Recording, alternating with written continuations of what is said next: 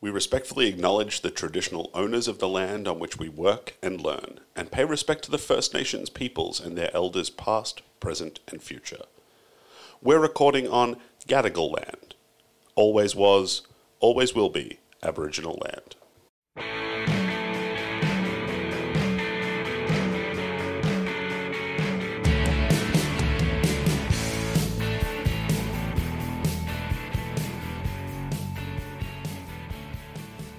Welcome back to episode 3 of Rewind's look back to 1990 and the release of one of Australia's finest and most important albums, the debut Charcoal Lane by the great Archie Roach. I'm Steve Bell.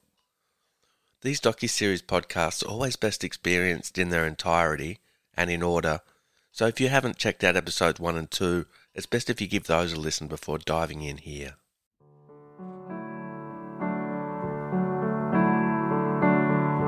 She comes here every day. This little lady with hair of gray. And she just smiles and shuffles on her way.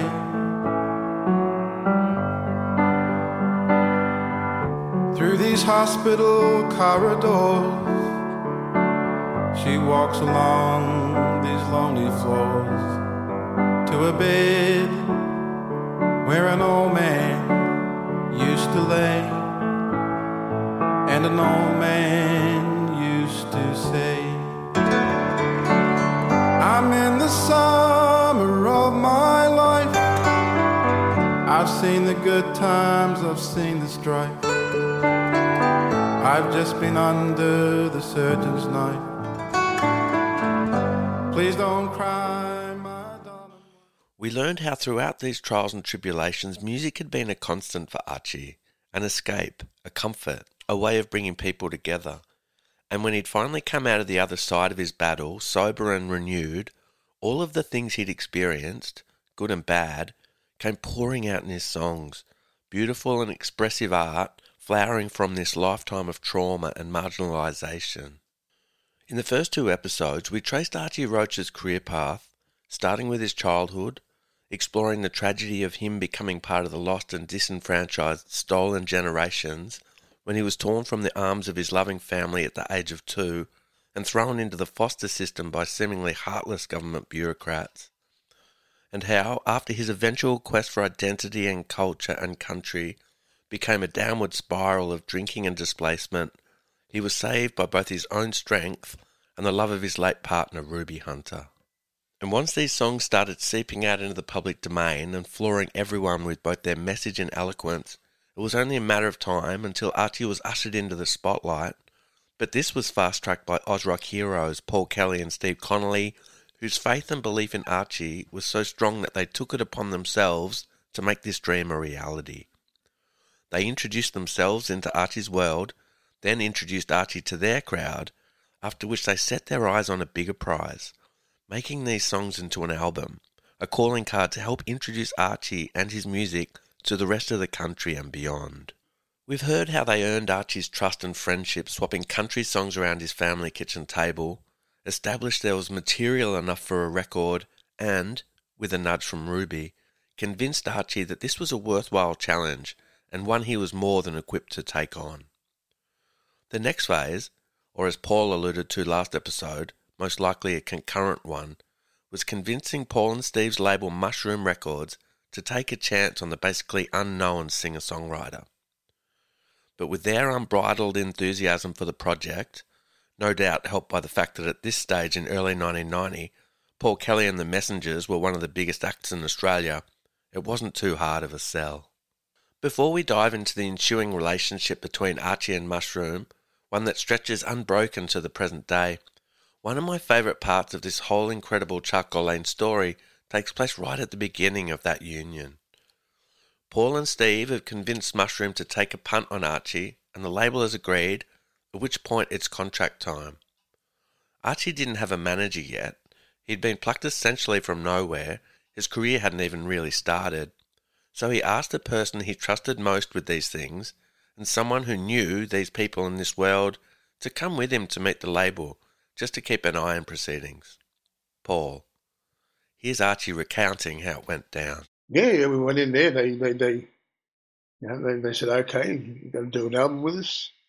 They presented me with this contract and was reading through it. And I'm looking at it, reading through it, and it was all gobbledygook to me. Yeah, but uh, I was thinking, all right, yeah, it seems okay. And I was going to sign it. And Paul said, oh, can I have a look at this? I said, oh, okay, but and Paul browsing through it, browsing through it. It took a little while. Again, back at the lawyer and says, oh, I think we can do a little bit better than this. Yeah. And, uh, I didn't know what he was talking about, but, but uh, I said, oh, okay then. And the lad looked at me and said, what do you think, uh, Archie? I said, look, I, I don't know nothing about, about contracts and whatnot, but Paul, I think knows a little bit, little bit more than me, so I'll, I'll go with Paul. and, uh, and, yeah, they came back with something that that, uh, that, that was a, a, little better. Or Paul, Paul thought, well, this, this is this is know, this is much better, or a little better anyway. It's nice to have someone like that fighting in your corner. Well, it was not. It was, you know, like I said, I hadn't had a manager and hadn't even thought about management back then because that was a, that's a that was a whole other ball game. That eh, that's for sure. There's just something awesome about that image to me of Paul standing by his mate and telling his own label, the people backing his career who'd been involved in all of his albums so far, that they could do better and instructing Archie not to sign the initial contract.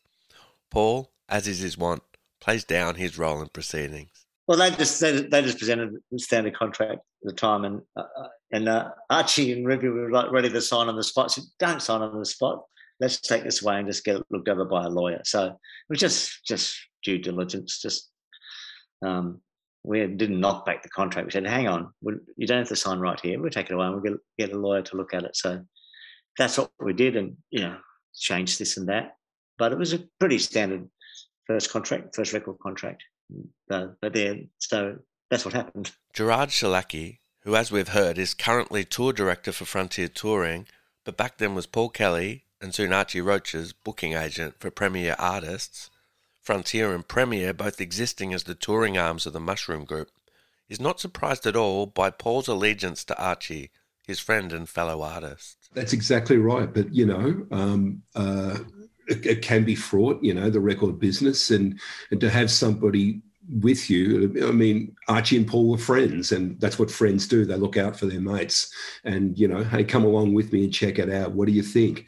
And and to get to see Paul's opinion that he knows and trusts, and then for Paul to have that reaction is a, is a beautiful thing. And you know, and and I think the record label would, were probably expecting it, to be honest.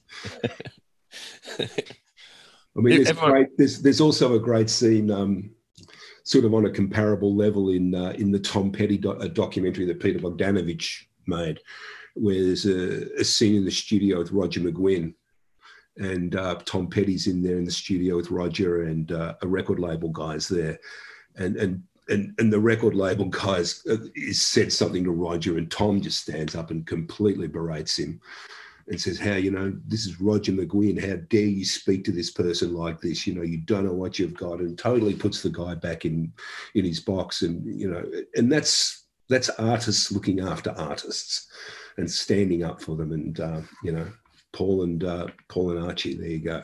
And in terms of Paul bringing in another artist to the label and going into bat for him like that, Gerard reckons that such altruism is completely par for the course. Paul Kelly is one of those artists that that he's an explorer. He's always on the lookout. He's always listening out for new artists, including artists on all the bills when he tours. He pays real good attention to who's on stage with him, and uh, he always has a say in it. And you know, he'll give a break to you know all these wonderful young performers, whether it be Alice Skye, uh, whether it be Emma Donovan, who's appearing on the upcoming Making Gravy shows. He's and then he has them up on stage with him as well performing. He's so inclusive with all of that stuff. So it comes as no surprise whatsoever. It's just how Paul rolls. Now, obviously, and sadly in the circumstances no discussion of Mushroom Records or the Mushroom family can be had without talking about Michael Gudinski, Mushroom's founder and spiritual figurehead from its formation in 1972 right through until his tragic passing earlier this year, 2021.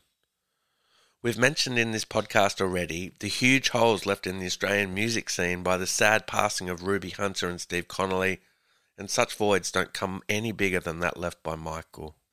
He was a giant of the Australian music scene, loved by all of his artists, loved by all he worked with, and plenty of others who came into his orbit, respected by everyone else, and a massive supporter of Archie Roach ever since Paul brought him into the fold all those years ago. In 2020, to celebrate Charcoal Lane's 30th anniversary, and unable to tour because of COVID, Archie recorded a series of Zoom interviews with key players in the album's story, and one of those was with Michael. They're all up on Archie's YouTube channel, and Archie's kindly given us permission to use this short section of the chat with Michael discussing the beginning of this long and fruitful relationship. I've been fortunate enough to be uh, part of the journey um, throughout, to be honest with you. And it's uh, obviously as the head of the Mushroom Group.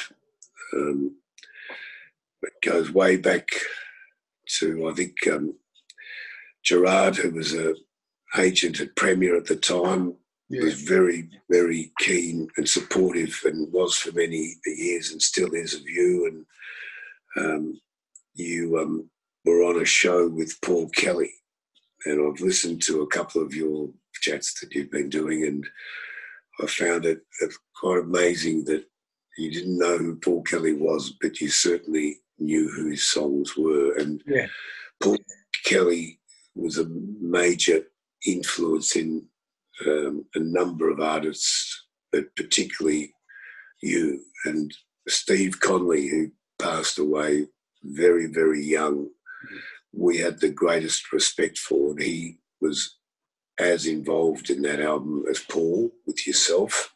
And um, I remember the genuine excitement when uh, Simon B, um, Eleanor, a number of people that um, were, when that album came in, it was a very uh, emotional album for you, obviously. It was, as it turns out, it's a historic album that's relevance is more than ever.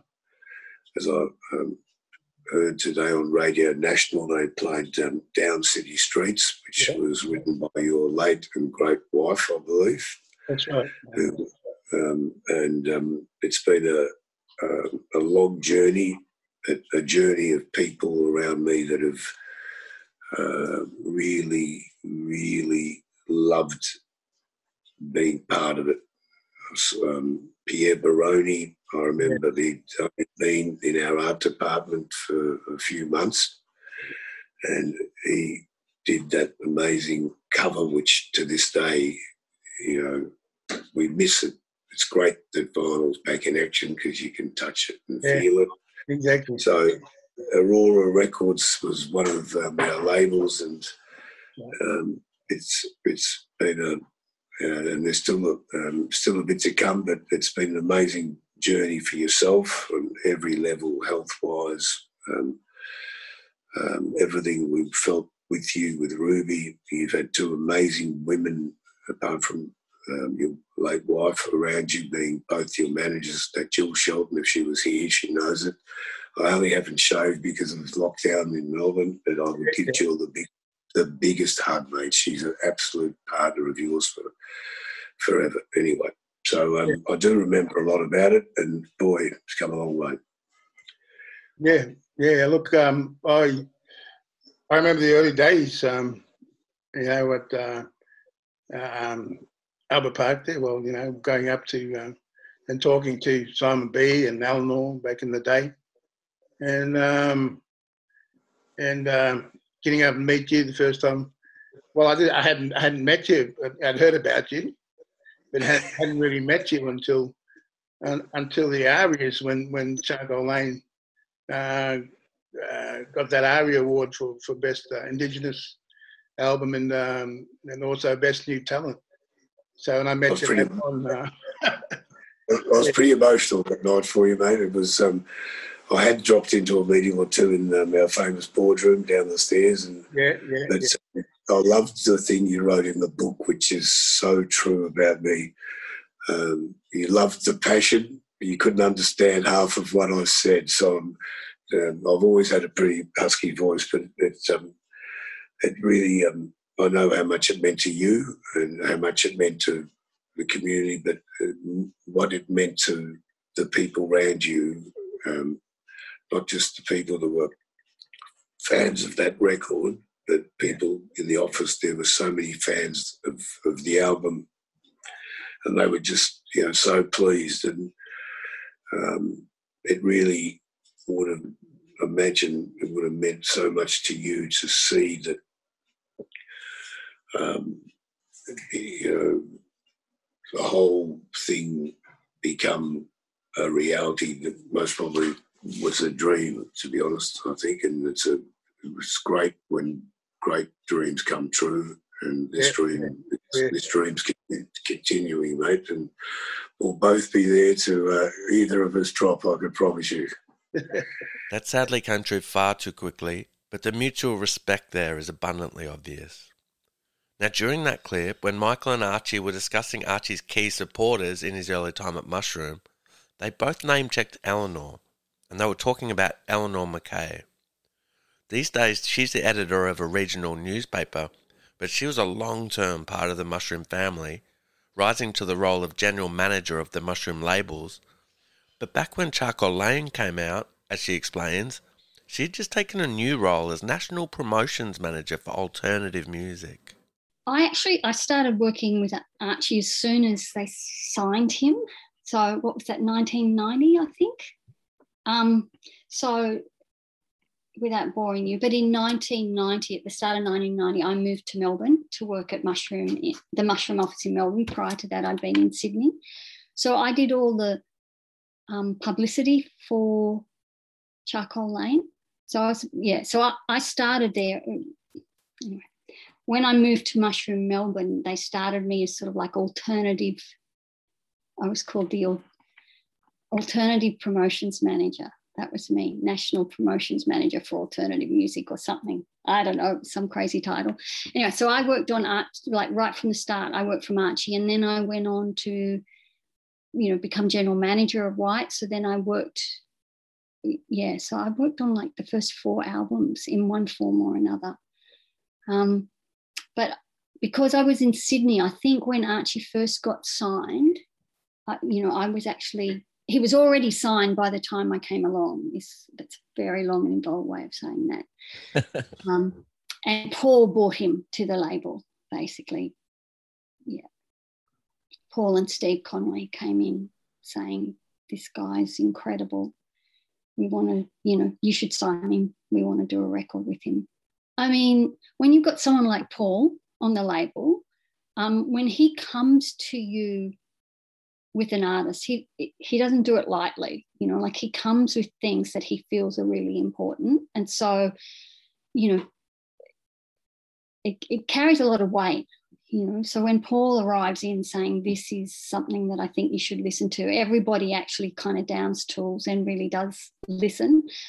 And then you just you know archie's voice was so incredible. And like i said he was already signed by the time i came on board but i remember going to see him and he supported paul. And it was just stunning. You know when somebody you, you know um he came out and he sang took the children away and the whole crowd just went quiet. You know people just genuinely were completely gobsmacked.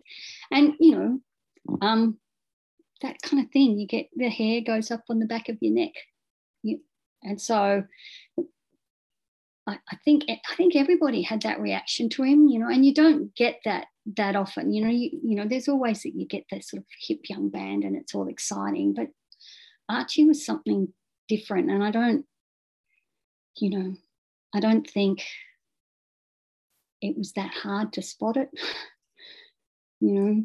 Um, and the really nice thing about Mushroom, you know, because we ended up with this, you know, quite a, you know, we had Yothu Yindi, we had Archie, you know, with Archie came Ruby, obviously. Um, and Christine Anu.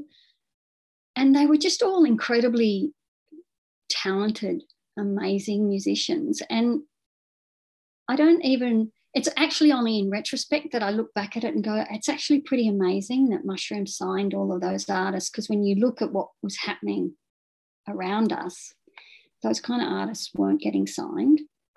But at the time, they just seemed like incredible artists. And that's why they were signed, not necessarily because they were Indigenous or I don't know, maybe I'm just naive, but it, certainly never in my time at Mushroom was there, you know, talk about we have to sign a certain sort of artist. You or we have to support Indigenous music or, you know, it was just if people believed that the artist was really good, then then that was the thing with Michael, you know, like he said, he would say, you know, like I pay, you know, I hired you because you're good at what you do. Now go out and do it. He didn't really want to second guess all your, um, you know, your choices. And that doesn't mean to say he didn't give you a bollocking if your choice was wrong, but he backed people. You know, if if he hired people, and I, I think probably it was Simon Bates who was the main person with Archie, because Paul would have brought it to Simon then um, Michael would have just backed Simon because Simon believed the record was good. That belief and backing was imperative because Charcoal Lane didn't ship millions of units straight off the bat. It was never going to. A lot of labels talk about nurturing the acts they sign and being in it for the long haul, but when push comes to shove, commerce usually prevails over art.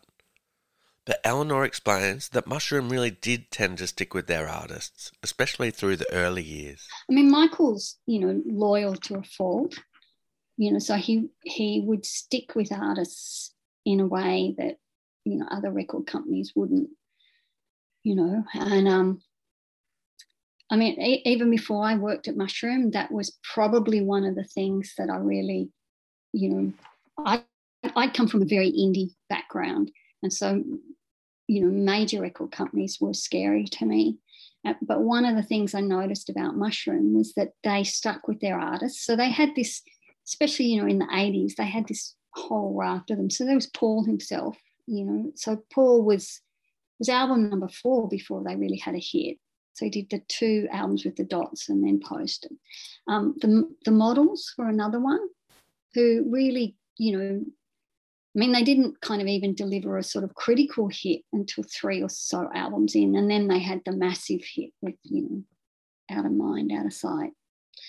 Um, Hunters, you know, so there was there was really a there was a history of that with Mushroom, where you know, like if Michael, like I said, if Michael liked, if he liked it, or someone that Michael trusted liked them, then he would hang in there with an artist. Um, so, and also, you know, Mushroom didn't really have a whole lot of hits. You know, it was really only when Kylie came along that there were, you know, there was sort of big money hits.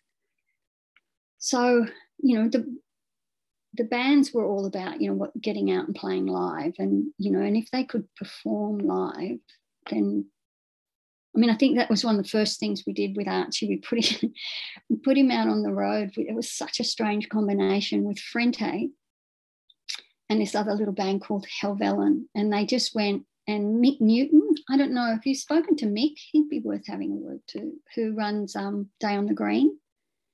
So Mick was the agent in at Premier Artists, and Mick put together these little shows and they were either called turn off your telly or turn on your radio but they went to just all of these little regional venues and they just played all over the country. Um, and all three artists were on white records. And so um, yeah so we basically we were kind of figuring that we weren't going to get commercial radio it was actually just about getting them in front of people and so, you know, uh, we, Archie would go and play all these amazing sort of things with Paul. And I think, yeah, Gerard would have been plugging him onto every international tour that he could because once you saw him, you know, then then he had a kind of fan for life. And then, you know, on the other side of it, we were just putting him out in front of sort of every little indie indie crowd that you could get. Um, and White Records, we didn't really have the hits. I used to say to Michael that we were good for his credibility, not for his bank balance. Charcoal Lane would eventually come out on Aurora, a small sub label of Mushroom that was formed for the project and existed for a few years in the 90s, putting out records by Archie, Chris Wilson, Chris Bailey of the Saints, Neil Murray, and a couple of other acts. According to Eleanor, this being simply a measure to keep those artists separate from the pop acts on the roster? I think initially, um, what became White Records didn't exist at that point. So there was this idea that that we wanted that they wanted to create a, a sub label of mushroom that would sort of deal more with heritage stuff or you know, because mushroom at that point, if you look at what was, you know, having the hits, you you, you got the Chantoozies and and Kylie and um, you know, like Jimmy, bless him, and all of that. But there was a whole lot of artists who sort of didn't fit in there. And what had been white label records, which is where Hunters had started and everything, that had kind of just dissipated. And so Simon B came up with this idea that he wanted to um, relaunch the white label and that became white records but i think before that even got up and running um, they they had they'd already signed Archie and they needed to you know create a spot for him that wasn't you know wasn't next to the Chantoozies or and that's where um, that's where the Aurora thing came from. And so I think Simon B and Pierre Baroni worked on that a lot. Um, because yeah, like I said, initially I was like, you know, I worked on that record as an alternative promotions manager. And then I remember Simon coming to me and saying, you know, I want to start white records and we'll, you know, we'll kind of operate completely separately to the main mushroom thing. Would you come and work with me? but I think Archie was already out before we did that. So I, I think it was, in lots of ways, it was sort of a marketing thing. Um, but it was probably the beginning of Simon B really trying to, you know, kind of set up an alternative section of mushroom. And, you know, Michael was like at the same time, all of this stuff was exploding, you know, where, you know, like Nirvana was exploding and um, you know, and even with my role, because, you know, I had been the promotions manager in New South Wales, and for a whole lot of reasons, I was kind of at the end of my tether there. And so they moved me down to Melbourne. And what they'd realized was because I was, you know, from this indie background, was that I didn't like any of Mushroom's big hits, you know. I was like the inverse barometer. So when I go, I really hate that song, they go, yes, it's going to be a hit. Um, and so they were already looking at this idea that you know there was a whole lot of stuff that was coming through that um you know that didn't fit into radio that was really only you know working through um, public radio um, but but it was sort of very rock so you know like i think like we were importing the faith no more record and things like that and you know that's not where Archie sat. So you kind of had to find another spot for him. So I think that was the mindset behind it. It's important to note that Charcoal Lane went gold. That's incredible and a lot of records. But it was a gradual process, it didn't happen overnight. Gerard agrees that while Mushroom existed as a business should, to make a profit, not every single decision or signing was necessarily dictated by financial concerns. The way Michael ran Mushroom, um, he that record label wasn't governed with their signings as far as what's going to make money, and therefore do we sign it? If it's not going to make money, well, we're not going to sign it. That, that's the complete antithesis of how that label ran, or and is run, by the way. Uh, it's still the same this, these days seeing something like Archie Roach, an artist like Archie Roach, was something that he, it was tailor made for what Michael wanted on that label, which is to give a voice to wonderful artists like that and and, and, and to look after them as well. It's, it was never about, okay, well, your deal's done, see you later. It was always about, great, let's just keep going, let's just keep going. Like a real, he really sponsored a lot of these people in a way. And, and, and it was always about, we know it's a great record and we know you're a great artist and we're so proud to have you in our company and, and for us working with you. And, and that's what makes a great record label. It's about long term thinking, it's about the artist, it's always about the artist. We'll discuss in the following episodes the sociological and political importance of Charcoal Lane, a relevance which has only grown with the passing of time. But Eleanor remembers that everyone working closely with Archie at Mushroom was pretty much aware of this from the get go.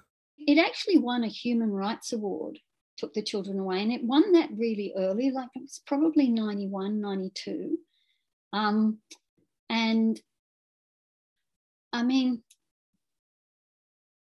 I think it, it's a bit like, you know, Yothu Yindi with Treaty. Like when that record came along and when they, especially when they did that remix, you know, you kind of knew something was going on. Like even if you couldn't quite put your finger on it, you know, and I mean, that's the thing with, if you, you I mean, you've worked around music all your life, you can do the same things for a whole batch of records but one of them just just goes you know and you can you know it's the old you know you can feel it in your bones when it's about to happen and you, you often don't know why. And i you know i was actually just saying it to someone else about another project just last week. I said you know you nothing sells itself.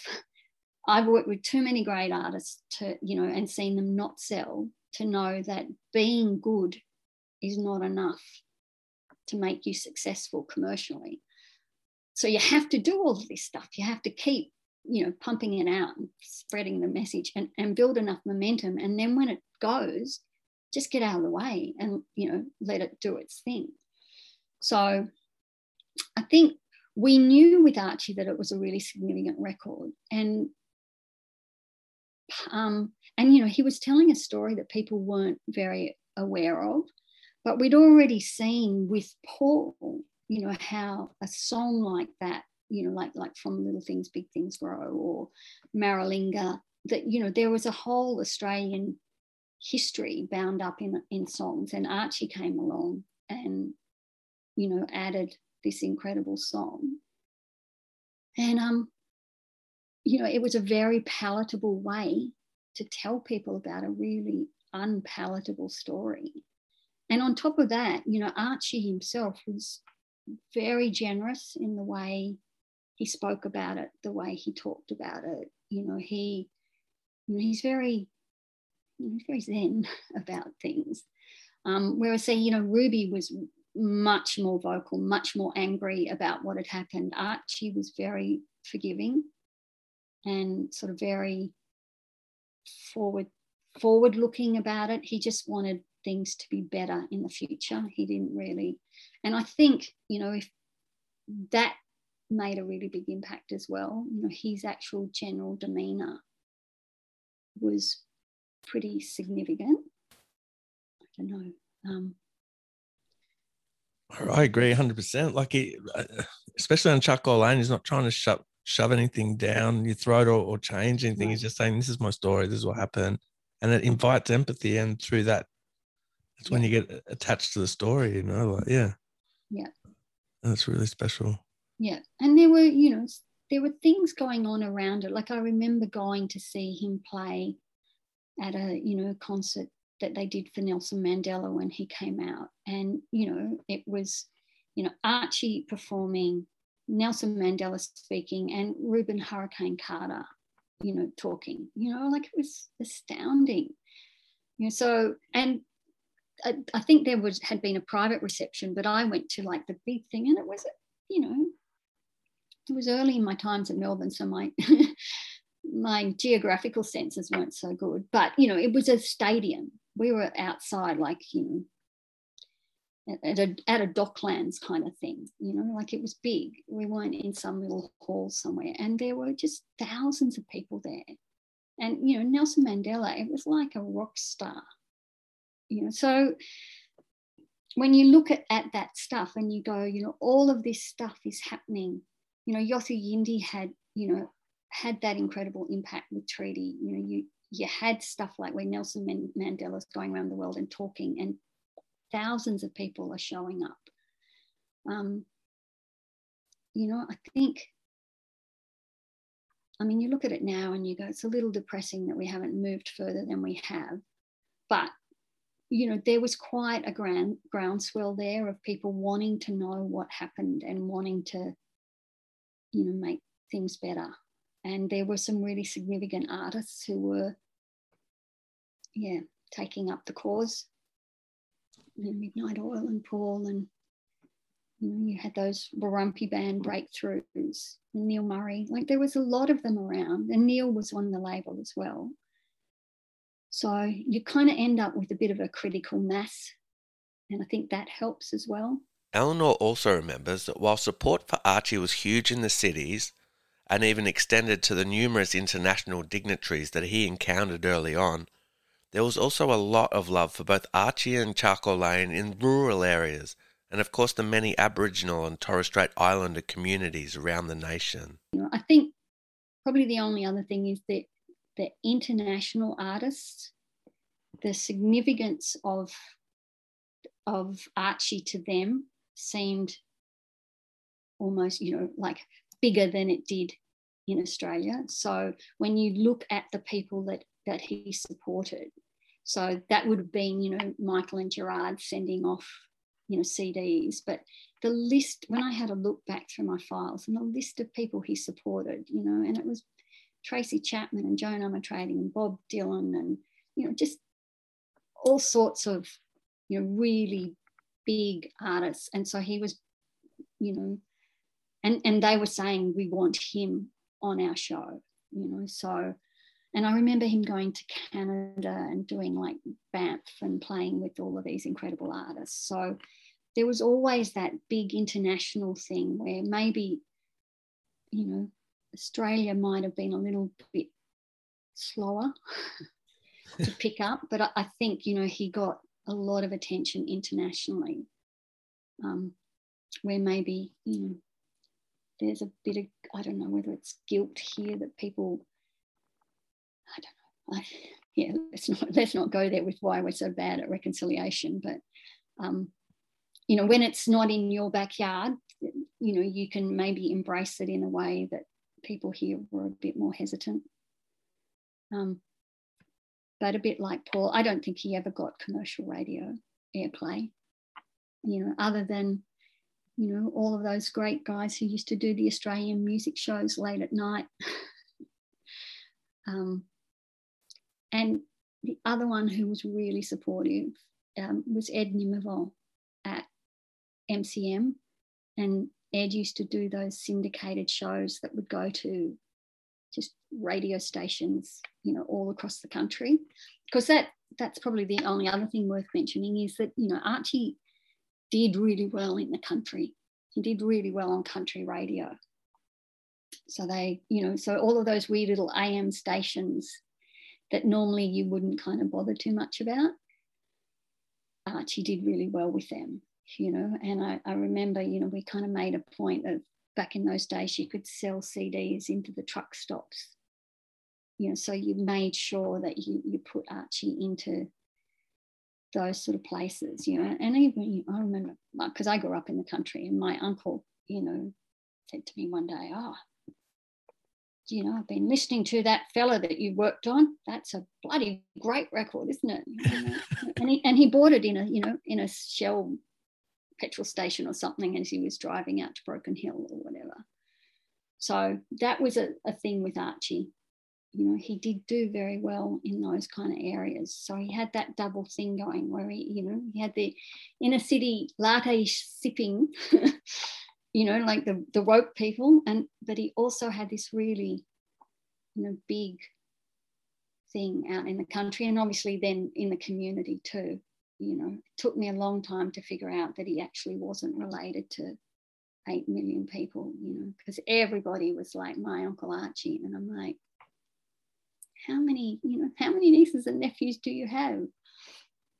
Um, and then, of course, I worked out that everybody was, he was everybody's uncle. Gerard even believes that the stories and attendant messages woven throughout Charcoal Lane are important enough that they should be introduced to our nation's classrooms.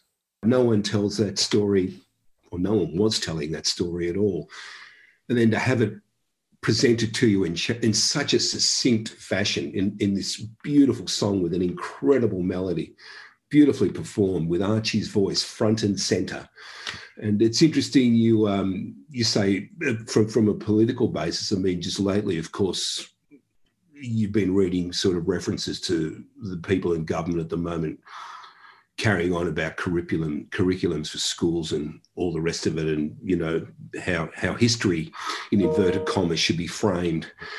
I, I, I certainly couldn't think of a better thing to do than to include charcoal lane in any curriculum in any school and have and have a bunch of those songs be studied and pulled apart and stories told and discussed because it, it really cuts to the chase. All of those songs really explain what was going on with with with Archie's people and and, and maybe that's what they should start considering as opposed to sort of you know putting a blanket over the whole damn thing. We'll leave episode 3 there and finish with the album's title track Charcoal Lane, one of Archie's elegant rememberings of his drinking days in the streets and alleyways of 80s inner city Melbourne.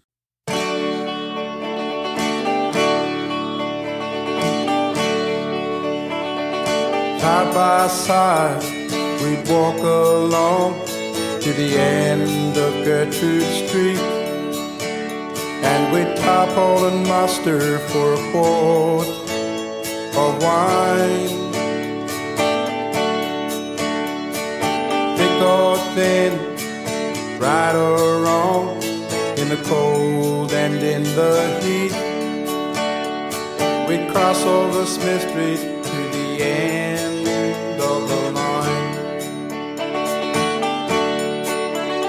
Then we'd laugh and sing, do anything to take away the pain. Trying to keep it down as it first went down in Charcoal Lane. Spinning yarns and telling jokes now the wine is tasting good. Cause it's getting closer and closer to its end. Have a sip and roll some smokes. We'd smoke tailor mades if we could.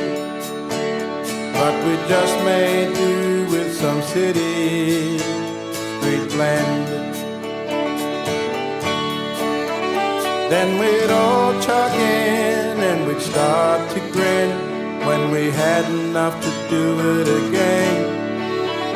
But if things got tight, then we had to bite for Charcoal Lane. Up Gertrude Street, we'd walk once more with just a few cents short And we'd stop at the builders to see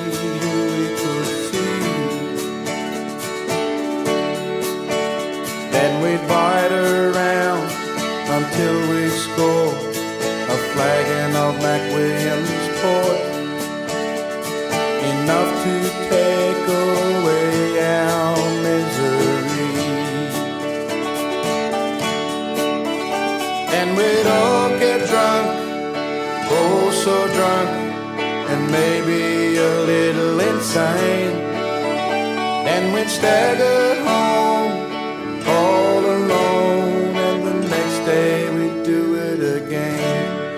Have a reviver in Charcoal Lane. I'm a survivor of Charcoal Lane.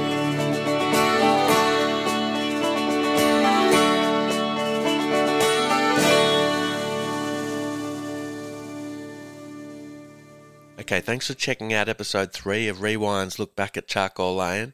Thanks as always to our network partners, Yamaha Headphones. We'll catch you all really soon. Rewind with Steve Bell is a Euphony podcast, produced by Craig Drawick and Andrew Mars, recorded and engineered by Zig Parker. Theme music by Dollar Bar. For more Euphony podcasts, visit our website, Spotify, Apple, Acast, or wherever you get your podcasts.